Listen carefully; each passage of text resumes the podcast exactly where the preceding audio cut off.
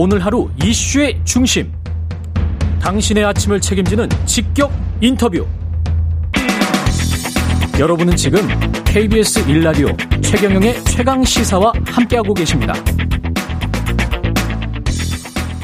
네, 지난주 평택 냉동창고 화재로 현직 소방관 3명이 또 순직하는 일이 발생을 했습니다. 물류창고 화재에 끊임없이 반복되고 사고도 반복되고 있는데요. 재발 방지를 위해서 필요한 게 뭔지 소방관 출신의 더불어민주당 오영환 의원 전화로 연결돼 있습니다. 안녕하세요. 네, 안녕하세요. 오영환입니다. 예, 아무래도 남다르실 것 같아요. 소식을 접하시고 어떠셨습니까? 첫째로 참 말로 표현하기가 힘든 죄책감이 컸고요. 죄책감. 예, 같은 구조 임무를 또 수행했었기 때문에 그분들이 어떤 마음으로 어떤 사명감으로 현장에 들어가는지 너무 잘 알잖아요. 제가 그래서 소방관들이 꿈꾸는 더 안전한 사회를 이렇게 만들겠다 하고 국회에 들어왔는데 그리고 많은 노력을 또 이어왔는데 그런데도 이런 사고를 참 막지 못해서 굉장히 죄송스럽고 또 죄책감이 컸습니다. 이번에 사고 원인은 뭐라고 생각하세요?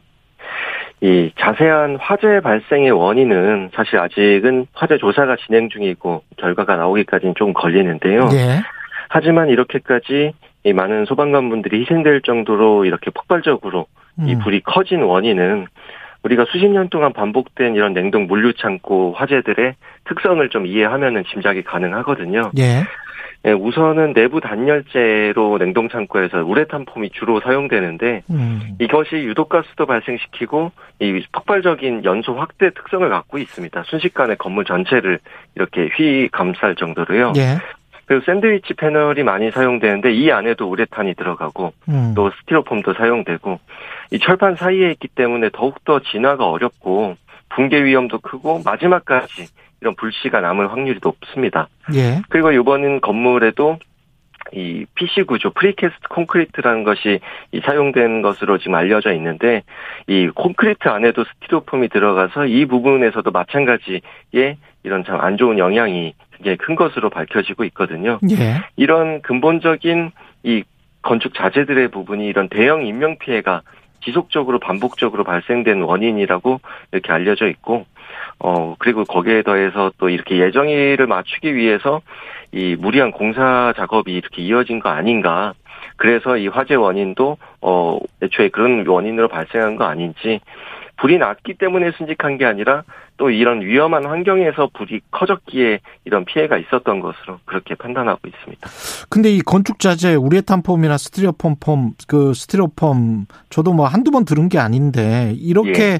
계속 하는 이유는 싸니까 비용 절감 측면도 있고 그러면서도 이제 단열 효과는 크다라고 생각해서 이런 물류 창고에서는 그냥 사람들이 주로 가서 사는 게 아니니까 예, 네. 그렇게 해서 건축 허가가 나고 그렇게 만들어지는 거잖아요. 지금도 현재도 그렇습니다. 이 단열 효과가 참 우수하다고 알려져 있고, 예.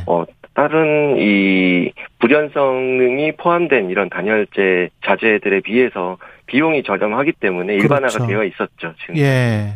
그러면 이거를 만약에 이제 규제를 하게 된다면 당장 뭐 또 업계에서 비용이 더 많이 들어가니까 반대를 할 거고 이런 거는 어떻게 해야 됩니까? 사실은 똑같은 해당되는 내용을 건축법이 지난해 2월에 예. 개정이 됐습니다. 예.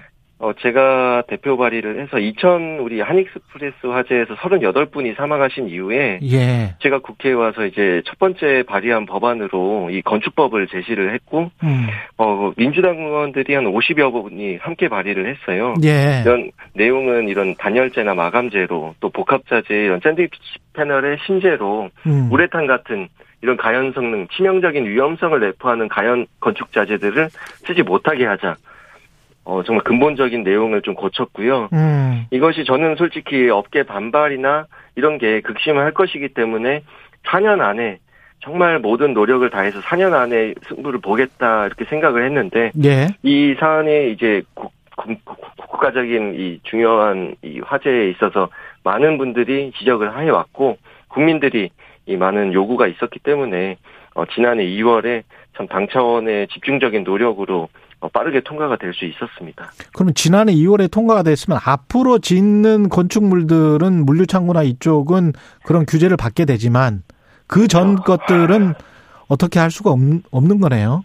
네, 그렇습니다. 이번 창고 역시 개정된 법이 시행되기 이전에 건축이 진행 중이었기 때문에 이런 자재들 사용을 막을 수 없었고요. 예. 그렇기 때문에라도 더욱더 이 기존 건물들 법 개정 이전에 이런 창고 건물 같은 것들에 대한 보안 장치가 추가적으로 더욱더 강화되어야만 합니다. 그렇군요. 예. SNS를 통해서 안타까운 희생을 정치적으로 이용하지 말라 이런 글도 남기셨는데 어떤 의미로 하신 말씀인가요, 이거는? 예, 안철수 후보가 참 창고에서 불이 났기 때문에 창고에 허가를 내준 경기도 책임론을 제기했죠. 예. 직전에 경기도지사를 지낸 이재명 후보를 참 겨냥한 것으로 볼 수밖에 없는데 이 사실관계를 따져보면 이 물류시설법상 국내 전체 창고 중에 1,500여 개 중에 44%가 경기도에 집중돼 있고요. 이 식품축산물위생법상의 냉동냉장 창고들은 이 1,300여 개 중에 40여 개가 경기도에 집중되어 있거든요. 이렇게 경기도에 집중된 창고들이 이 법에 따라 지어졌을 때 그런 건물에서 치명적인 대형 인명 피해가 발생한다면 결국은 이 법과 제도를 바꿔서 이런 인명 피해 반복을 막을 수 있는 근본적 대책을 참 고민하고 해결하기 위한 노력을 집중하는 것이 책임 있는 정치인의 자세라고 생각을 하는데 그래서 우리 민주당이 이렇게 법을 개정하는 노력을 했음에도 결국 막지 못한 이런 부분에 굉장히 명구스럽게 더 많은 보완책을 찾으려는 노력을 여야 없이 힘을 합쳐야 될 시기라고 생각을 하거든요. 네. 전국의 모든 국민들이 함께 눈물을 흘리고 정말 이 희생 앞에서 참 정치적 이득을 먼저 생각하는 이런 태도에서 참담한 마음을 많이 느낍니다. 제가 어떤 SNS에 보니까 일본에 비해서 현장 소방관 공무원의 숫자가 좀 적다.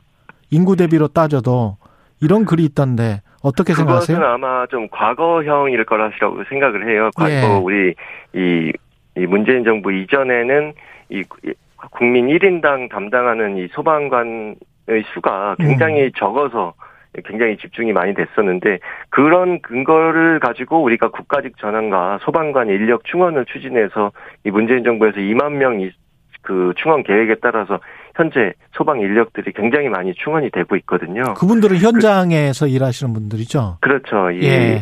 그래서 굉장히 이 신규 직원들이 많이 충원이 돼서 현장에서 인력 문제만큼은 과거에 비해서 확연하게 좋아졌다 그렇게 느끼고 있는 상황입니다. 최근에 그래도 아직도 더 뽑아야 되고. 예. 그래도 좀 더 뽑아야 된다. 예, 최근에 공무원재해 보상법 일부 개정 법률안을 대표 발의했는데 이 내용은 어떤 게 들어가 있습니까?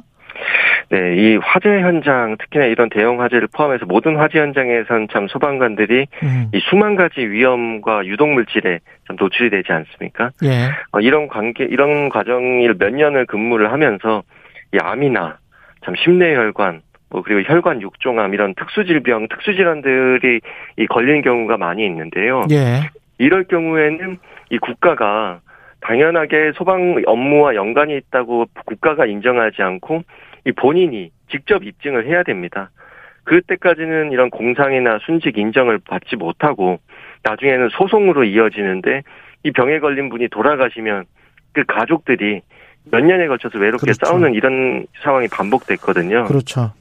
그래서 이제는 이 패러다임을 바꿔서 국가가 먼저 이 공상이나 순직을 인정하고 입증 책임도 국가에게 있다 이렇게 바꾸는 법안이고요. 참 오로지 국민 생명을 지키기 위한 사명감으로 참 위험 속에 이렇게 뛰어드는 우리 소방관들이랑 그리고 이런 위험한 물질, 위험한 근무 환경에 노출되는 또 다른 유사 직종의 이런 공무원들 정말 책임감을 갖고 국민을 지킬 때 이제는 그분들을 국가가 보호해줘야 된다.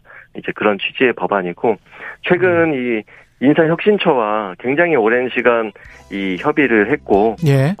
이런 부분을, 이런 취지를 살릴 수 있는 이 수정안을 최근에 다시 새로 발의한 바 있습니다. 예, 알겠습니다. 더불어민주당 오영환 의원이었습니다. 고맙습니다. 네, 감사합니다.